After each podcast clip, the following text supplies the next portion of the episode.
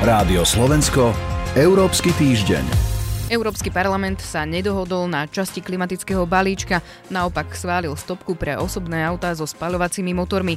Únia sa po 10 ročiach dohodla aj na počte žien, ktoré by mali obsadiť čelné pozície vo firmách. Viac rozoberieme v Európskom týždni. K počúvaniu vás pozýva Sonja Vajsová. Rádio Slovensko, Európsky týždeň. Najskôr sa pozrieme v prvej časti Európskeho týždňa na rozhodnutie Európskeho parlamentu, ktorý nepodporil kľúčovú časť balíčka navrhnutého Európskou komisiou. To je teraz téma pre Michala Hudeca z portálu Euraktiv. Dobrý deň. Dobrý deň. Pán Hudec, povedzme si najskôr, čo ten balíček vlastne obsahuje, čo neprešlo a prečo sa na ňom nedokázali europoslanci zhodnúť. Komisia v tej reforme navrhovala postupné rušenie bezplatných povoleniek na znečisťovanie pre priemyselné odvetvia, ako je oceliarský priemysel, cementársky priemysel, chemický priemysel a ďalší. Toto je tá reforma Európskeho systému obchodovania s emisnými povolenkami, známa ako EU ETS. No a naň boli potom naviazané ďalšie návrhy, napríklad zavedenie uhlíkového cla na hraniciach aj zriadenie sociálneho a klimatického fondu. Všetky tieto návrhy pochádzajú balíčku reforiem Fit for 55, ktorý komisia navrhla v lete minulého roku a ktorý by mal jednoducho povedané nasmerovať úniu k zníženiu emisí skleníkových plynov o 55% do roku 2030. Ten návrh paradoxne nepodporili ani zelení a socialistickí europoslanci, ktorí sú zvyčajne práve tými tvrdými stúpencami klimatických návrhov. Finálna verzia sa im totiž dala málo ambiciózna a oslabená pozmenujúcimi návrhmi konzervatívnych europoslancov, no ale ani tí tu ten návrh nakoniec nepodporili, pretože sa im zdal stále príliš ambiciózny. Ten spor, ten hlavný spor bol napríklad dátume konca bezplatných povoleniek, Komisia pôvodne navrhovala rok 2035. Výbor pre životné prostredie prišiel už s termínom 2030, čo ale bolo pre poslancov EPP a ICR nepriateľné. A čo bude vlastne teraz nasledovať, keďže sa na tomto balíčku nedohodli? Návrh sa teraz vráti na prerokovanie do výboru pre životné prostredie, ktorý sa pokúsi nájsť nejaký kompromis a následne návrh opäť predložiť do Europarlamentu. Šéf výboru Pascal Canfen ešte v stredu po tom hlasovaní uviedol, že sa pokúsia nájsť zhodu do 15 dní. Treba povedať, že analytici stále očakávajú, že ten návrh, ten, ten finálny návrh, ktorý schváli Európsky parlament, bude, bude pomerne prísny a ambiciózny. Čiže neočakáva sa, aspoň zatiaľ, že by došlo k nejakému výraznému zmierneniu toho, čo komisia navrhovala. Európarlament sa na druhej strane ale zhodol na tom, že od roku 2035 by sa nemali v Európskej únii predávať nové osobné autá so spaľovacími motormi. E, čo to vlastne teda teraz znamená? Znamená to, že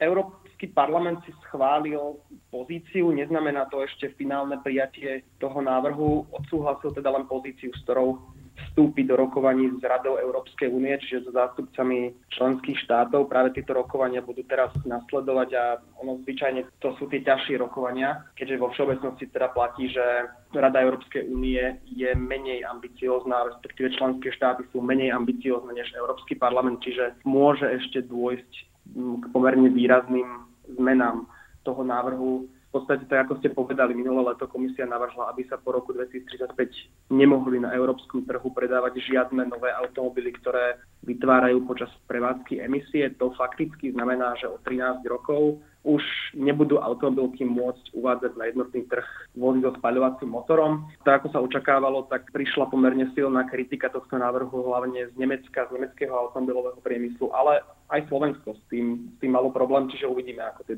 rokovania dopadnú. Toľko Michal Hudec, ďakujem vám za rozhovor. Ďakujem aj ja. Rádio Slovensko, Európsky týždeň. Európska únia našla po 10 ročiach zhodu a teraz s ironickou poznámkou nie je to na embargu na ruský plyn, ale v inej téme, ktorá je pre mnohých kontroverzná a to v počte žien, ktoré by mali sedieť vo vedúcich pozíciách. Dohoda je teraz na 40%. Tému rozoberiem s Luciou Jar z portálu Euraktiv. Dobrý deň. Dobrý deň. Tento týždeň sa Európsky parlament dohodol s francúzským predsedníctvom v Rade EÚ na smernici o zlepšení rodovej vyváženosti medzi nevýkonnými riaditeľmi kotovaných spoločností. Najskôr si povedzme, Čo konkrétne vlastne prešlo? Táto smernica, známa pod e, označením Women on Board, má zaviesť transparentné náborové postupy v spoločnostiach, spomínali sme, že kotovaných, teda takých, ktoré sú na burze, a má ich zaviesť tak, aby najmenej 40 pozícií nevýkonných riaditeľov, teda správnych radách, alebo 33% všetkých pozícií riaditeľov bolo obsadených nedostatočne zastúpeným pohlavím. Ak v nich teda chýbajú ženy, je ich tam potrebné ponovom dostať, ak chýbajú muži, rovnako je to potrebné vyvážiť. No ako sme spomínali, tak tie verejne kotované spoločnosti EÚ, teda, ktoré sú na burze. Má sa to týkať ich primárne v prvom rade. Možno sa to budúcnosti bude rozširovať.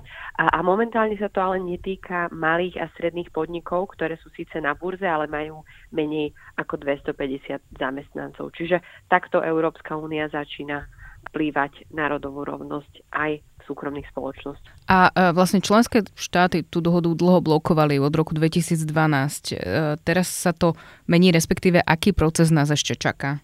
Smernica, ktorú komisia navrhla v roku 2012, e, bola naozaj kontroverzná téma. Viaceré krajiny, napríklad všetky susedné krajiny okolo Slovenska s tým mali dosť dlho problém. V priemere totiž teda ženy tvoria len tretinu členov tých nevýkonných správnych rád a potom pri, na tých riaditeľských pozíciách je to ešte menej. Napríklad na Slovensku bolo v takýchto predstavenstvách v najväčších kotovaných firmách 24,1% žien a po novom teda to bude musieť byť 40%. Čo nás teda ešte čaká, tak útornejšiu dohodu ešte musí schváliť parlament hlasovaním a potom sa na tom musia zhodnúť, teda už sa zhodli, ale v podstate len e, od, odsúhlasiť na ministerskom zásadnutí Rady EÚ ministri z členských štátov. No a spoločnosti by potom mali čas do 30. júna v roku 2026 tieto zmeny nastaviť. A to platí pre všetky členské štáty, teda e, by to platilo napríklad aj pre firmy na Slovensku?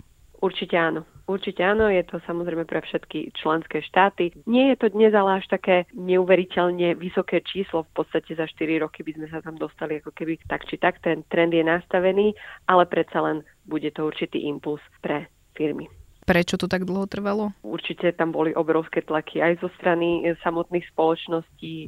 Štáty nie sú úplne stotožnené s, s nejakou témou kvót eh, na ženy ani v politike a už vôbec nie v nejakých uh, súkromných spoločnostiach či už na burze, alebo aj potom mimo burzy. Ale jednoducho je tu ten trend, pretože uh, naozaj všetky možné výskumy, ktoré sa momentálne dejú, potvrdzujú, že ak je rada, ak je výkonný manažment firiem jednoducho vyváženejší, rodovo vyváženejší, ak je taký diverzifikovaný, tak jednoducho tá firma alebo tá, tá organizácia funguje o mnoho kvalitnejšie a vzhľadom aj na snahy zlepšovať sa v makroekonomike, v ekonomike a posúvať aj celú úniu týmto smerom vyššie, tak jednoducho sú tieto ambície nastavené a podporované aj týmito spôsobmi. Uzatvára Lucia Jar, ďakujem vám za rozhovor. A ja ďakujem pekný deň. Európsky týždeň s Euraktivom je na konci. Od mikrofónu zdraví Sonja Vajsová. Rádio Slovensko, Európsky týždeň.